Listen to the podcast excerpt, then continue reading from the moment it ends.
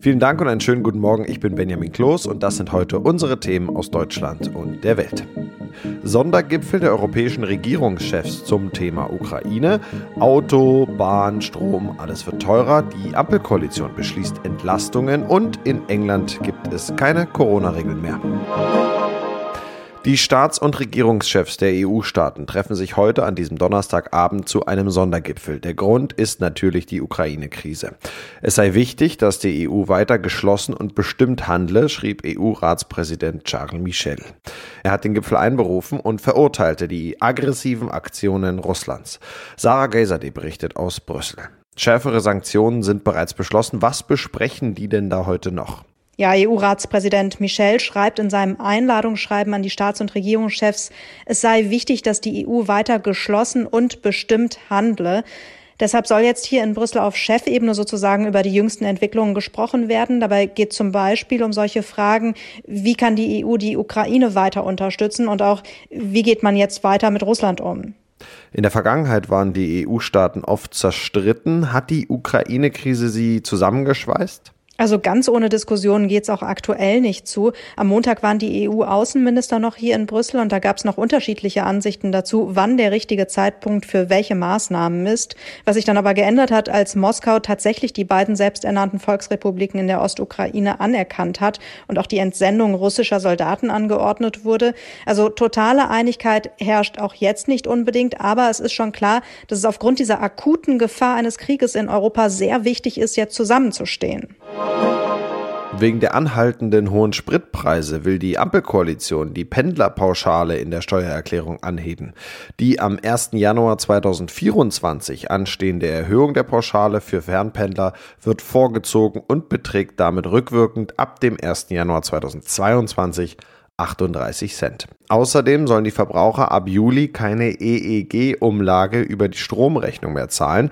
Das von der Koalition beschlossene Entlastungspaket ist milliardenschwer. Clemens Kurt berichtet. Der große Wurf bei den Entlastungen ist es nicht, aber immerhin der Einzelne wird es doch im Portemonnaie spüren. Auf zehn Punkte haben sich SPD, Grüne und FDP verständigt. Strom wird günstiger, die Fahrt zur Arbeit ebenso. Arbeitnehmer können rückwirkend bei der Einkommensteuer mehr absetzen, der Pauschbetrag wird um 200 Euro erhöht. Für von Armut betroffene Kinder gibt's ab Juli einen Sofortzuschlag von 20 Euro pro Monat. Für Empfänger von Grundsicherung gibt's eine Einmalzahlung von 100 Euro. Das alles soll helfen, dass das Leben in seinen Grundbedürfnissen auch bezahlbar bleibt. Wir in Deutschland tun uns ja immer noch ein bisschen schwer, einen Freedom Day auszurufen. England ist da deutlich entspannter. Hier fallen heute auch noch die letzten staatlichen Corona-Regeln. Auf der Insel ist die Pandemie offiziell beendet. Philipp Detlefs berichtet aus London. Welche letzten Regeln fallen denn heute? Ja, viele Regeln sind es nicht mehr, aber es ist trotzdem wesentlich, denn die vielleicht wichtigste Regel, die nun endet, ist, nach einem positiven Corona-Test muss man sich ab sofort nicht mehr in Isolation begeben. Man muss auch seinem Arbeitgeber nicht mehr mitteilen, wenn man sich mit dem Coronavirus infiziert hat. Da setzt die Regierung jetzt voll auf Eigenverantwortung und dass man sich als Infizierter so verhält, wie man das auch bei einer Grippe oder einer Erkältung machen würde. Man müsse jetzt mit dem Virus leben, aber ohne Freiheitseinschränkungen. Das ist das Credo von Premierminister Boris Johnson. Feiern die Leute den Freedom Day oder gab es zuletzt sowieso nur noch so wenige Regeln, dass das heute gar nicht mehr groß auffällt? Nein, das wird hier nicht mehr gefeiert, denn das Thema Corona spielt für die meisten Leute hier im Alltag sowieso schon lange keine Rolle mehr. Die meisten Regeln waren ja schon aufgehoben, der Impfstatus wird eigentlich nirgends mehr kontrolliert, Corona-Tests will auch keiner mehr sehen. Von daher ändert sich heute eigentlich gar nichts. Und eine wichtige Änderung, die tritt erst zum 1. April in Kraft. Ab dann gibt es nämlich keine kostenlosen Corona-Tests mehr. Gibt es eigentlich auch Kritik an der Entscheidung? Entscheidung, alle Regeln aufzugeben? Ja, einige Gesundheitsexperten halten den Schritt für voreilig und befürchten, dass die Zahlen wieder deutlich nach oben gehen könnten, wenn sich Infizierte nicht mehr isolieren und wenn sich niemand mehr testen lässt. Und dass das zumindest langfristig, also im nächsten Herbst oder Winter für Probleme sorgen könnte, vor allem dann, wenn der Impfschutz nachlässt. Die Opposition wiederum wirft Johnson vor, dass er mit diesem Schritt nur von den Polizeiermittlungen in der Partygate-Affäre ablenken will. Regierungspartys im Lockdown, dieses Thema versucht der Premierminister ja gerade abzuschütteln und womöglich gelingt ihm das auch wieder.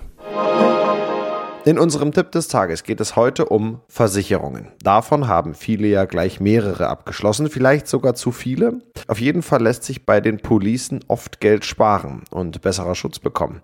Denn viele Verträge sind veraltet oder überflüssig. Ronny Thorau räumt mal ein bisschen auf. Wie verbreitet sind denn schlechte bzw. unsinnige Verträge? Naja, also die Versicherungskosten sind am Steigen gerade in Deutschland. Allein innerhalb von zehn Jahren sind die Kosten da um ein sattes Drittel gestiegen.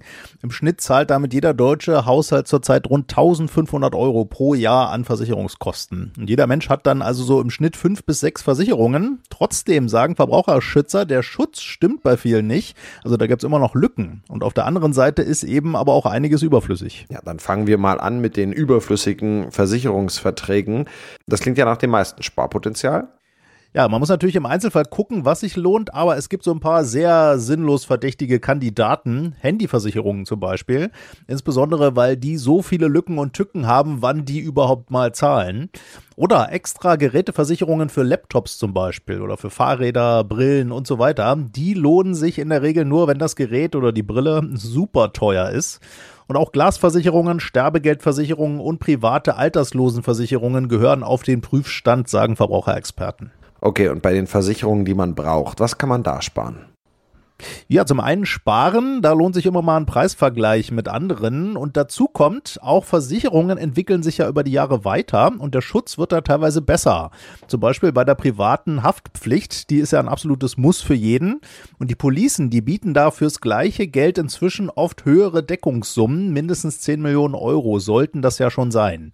Oder anderes Beispiel, bei vielen Versicherungen ist jetzt zum Beispiel grobe Fahrlässigkeit mitversichert, in alten Verträgen aber oft nicht. Da lohnt sich also ein neuer, moderner Vertrag. Und das noch tanzende Bären, die im rechten Arm eine Krankenschwester, im linken eine schunkelnde Prinzessin halten und es irgendwie auch noch hinkriegen, ein Kölschglas zu halten. So könnte es heute wieder in Köln aussehen. Der Straßenkarneval steht an zu Weiberfassnacht. Karneval in der Pandemie, das kann nicht jeder für sich unter einen Hut bringen. Frank Walter berichtet aus Köln. Wie müssen wir uns denn diesen Karnevalsauftakt in der Brauchtumszone Köln vorstellen?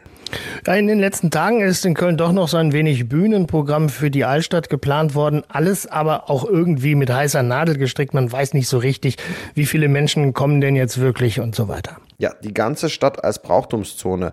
Da hat sich Köln ja einiges anhören müssen. Wie gehen die Verantwortlichen damit um?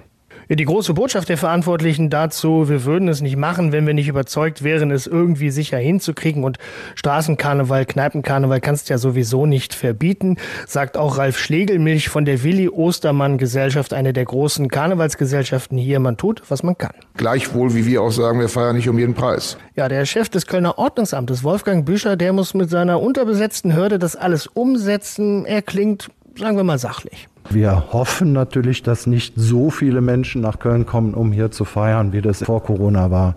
Also die Brauchtumszone aus Sicht der Verantwortlichen, keine Einladung kommt alle her und feiert, sondern eher so ein juristisches Gerüst für die Regeln. Ja, die Regeln sind interessant. Die Maskenpflicht zum Beispiel fällt in den Kneipen komplett weg, oder? Ja, wird sich nach ein paar Kölsch wahrscheinlich auch eh niemand mehr dran halten, wie auch immer.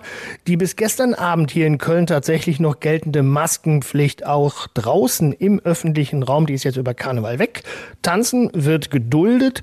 Und wenn du draußen feiern willst, brauchst du 2G Plus. In der Kneipe, da ist es schärfer, da musst du geboostert sein und brauchst zusätzlich auch noch einen negativen Test. Klingt nicht gerade übersichtlich, was die Regeln angeht. Wie wollen die Behörden denn da überhaupt kontrollieren? Äh, es soll Stichproben geben, verspricht die Stadt Köln. Ich sag mal, rund 160 Mitarbeiter hat das Kölner Ordnungsamt. Teil das mal auf in zwei Schichten rund um die Uhr für eine Millionenstadt.